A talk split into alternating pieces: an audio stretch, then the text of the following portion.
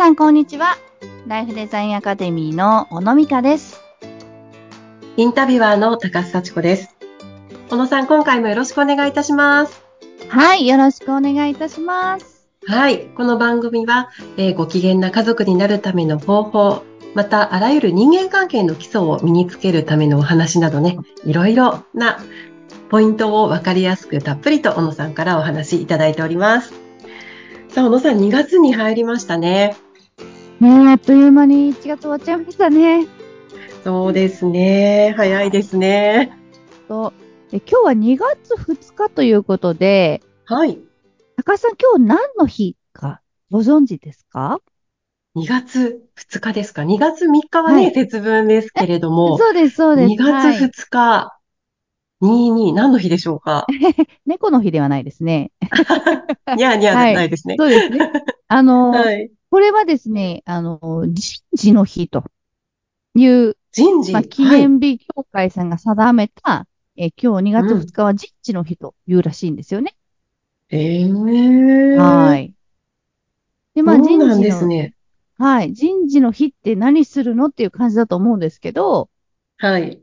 うん。やっぱりこう、会社の中で、えーうん働く人たちが、まあ、働きやすいようにとか、えーたくさんの人が、えー自分のね、企業で仕事をしたいと思ってもらえるような、えーうんまあ、こう、広報とか PR とか、えーそういうことを、まあ、なんかこうしていきましょうとかですね。企業がそういう人事の、えーことについて考えましょうとか。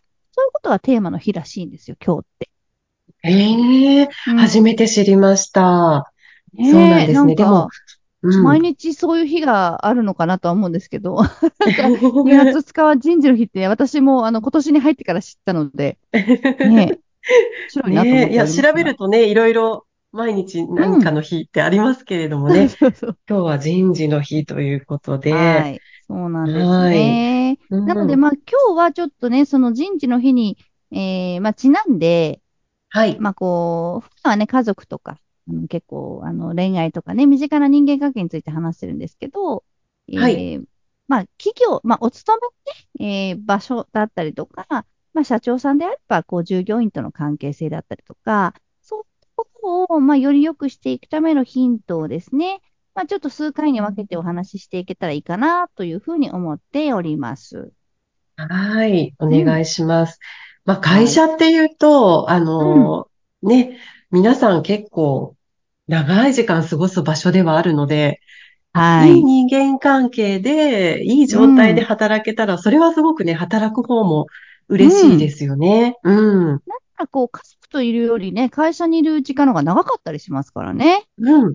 もう本当にそうですよね。夜までうん。おお父様方なんかはね、お会社にいたりして、うん。過ごす時間としてはかなり長いですよね。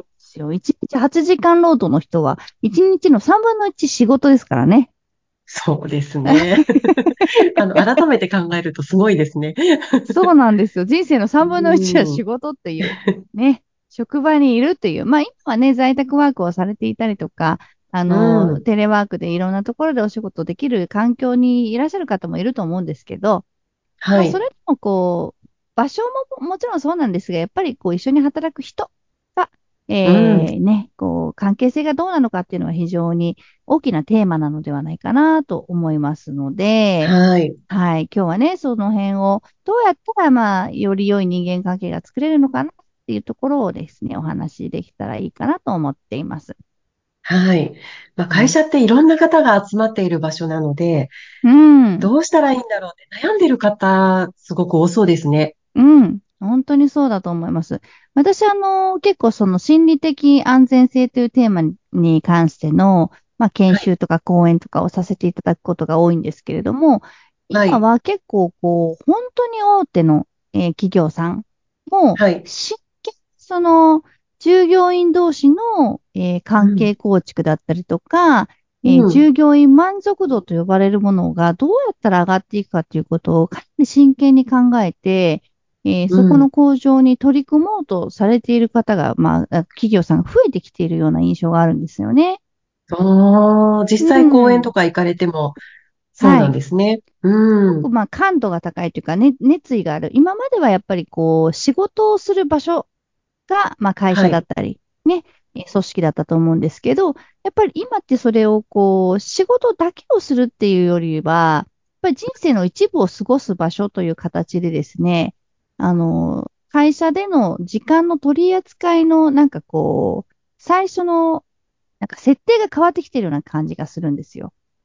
うん。なるほんで、まあ、企業側がそれを、あの、一生懸命、えー会社にいる時間も、えーいい時間になっていただけるようにと思って、様々な取り組みをね、あの、考えたりとかされていたりするわけなんですけど、はい。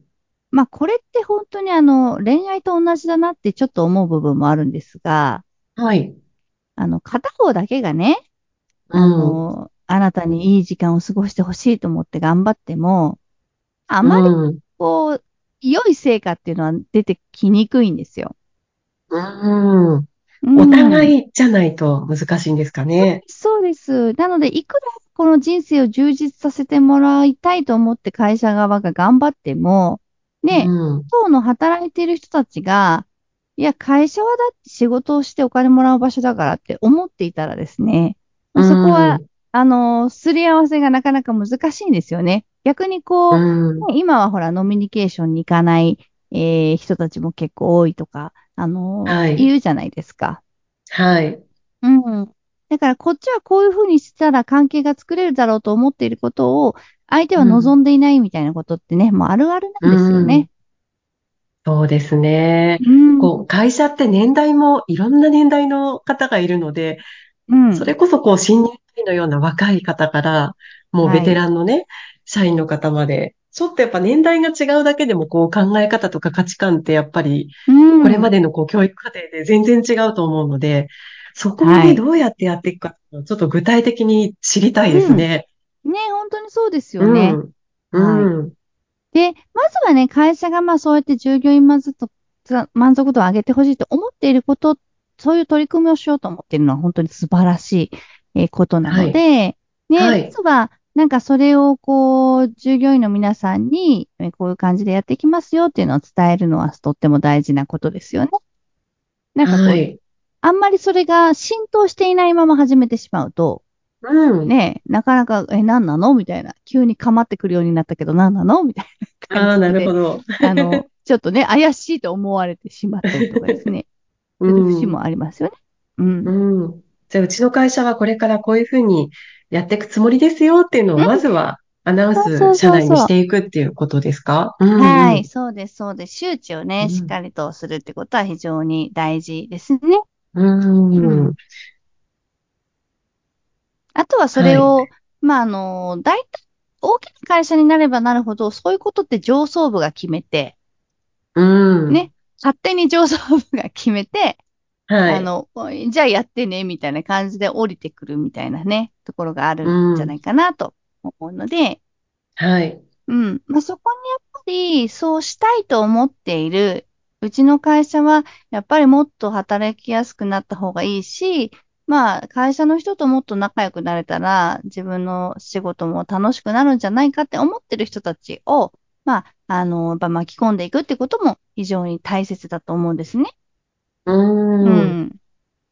実際働いてる方をどんどん巻き込んでいかないとね、やっぱり上層部だけの話では進んでいかないですよね。そうなんす。です、そうなんです。で、やっぱり巻き込んでいくためには、あの、なんでね、えーそれをやりたいのかとか、そういうふうにやっていくのかっていうことを、まあ、伝えられるように準備をしておく必要があって、はい。うん、やっぱりね、その、なぜやりたいのかっていう理由がわからないと、なんか、あ、パフォーマンスでしょとか、ね、あの、ね、そういうことやったら助成金でも出るのかなって、なんかですね、変な風に、あの、捉えられてしまってですね、なかなか協力者が、あの、集まらないなんていうことも、まあ実際にはあるんですよね。うーん。うん。こう、多い社員さんを抱えてる企業ほど、まあ、ちょっと最初は難しいかもしれないですね。うん本当に本当に。あの、今ね、うん SDGs とかもやっぱりいろんな会社が取り入れてき、きてね、いますけど、やっぱはいりこれから我が社は SDGs に積極的に取り組みますとか言って、言ったとしても、あ、はいはい、またなんか言ってるよと。始まったよ、うんまだなんかっていう感じでですね。うん。まあね、あの従業員の人たちっていうのは、まあ目の前に今あることを一生懸命やるっていうことでね、あの、うん仕事を頑張っているわけなので、あまりそのはい会社が、んあの、こういうことをやるって言っても、なんかね、反対しけど別に自分には関係ない、えー、どうぞ勝手にやってればみたいな風に思ってしまう人も結構多いんじゃないかなと思うんですよ。うん、そうですね。はい。うんなので、な、ね、これを、なぜやるのか、これをやることで、やっぱり働いている、今働いてくれている人たちに、えーうんどれだけ、まあ、あの、恩恵がいくのかっていうことを、えーまあ、伝えていかないとなかなかね、えー賛同は得られていかないのではないかなと。まあ、安心して、あ自分にそういうふうにいいことがあるんだと思うと、それこそね、安心して、じゃあそのためだったらやってみてもいいかなとか、協力してもいいかなっていうふうにね、うん。あの、まあ、心が動いていくのではないかなと思います。はい。うんまずは、もうアピールして、会社に周知をして、そして巻き込んでいくっていうこはい。とですね。大事なことですね、やっぱ。り、理由？うん大事ですよね。そうですね。なんかうんあ自分一人でやることに理由はいらないんですけど、はいやっ。ぱひ人を聞こっていこうと思ったら理由って大事だなって 結構思っていて。うん。突然始まってもね、確かに社員の方そうそう困惑しますよね。どうしたの？どうしたの？そうなんです。そうそう。で、途中でね、あの、浸透しないから途中でやめてしまって、ねダメなパターンですね、一そう番。そうそう。やる気はあったのにっていう、何だ？ったんすごく。何だったんだろう、あれっていう。そうなんです。なので、まずはね、えー、なぜそれがやりたいのか、ね、それをやることで皆さんにとって、えー、どういう素晴らしいこの先が待っているのか。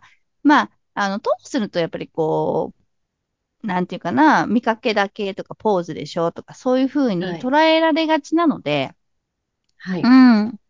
まあそうではないということを、ちょっと皆さんの人生を良くしていくための、まあね、うんあの、総合的な、あの、判断としてこれをやってるんですよとかやるんですよっていうことをね、まああの、し一人一人ちゃんと伝えていくってことが、あの、結構大事なことだったりしますね。うん。うん。わかりました。はい。いや、大事ですね。うん。なんか、あの、これでも、いろんなこう企業にうん。広がっていったらすごくいいですよね。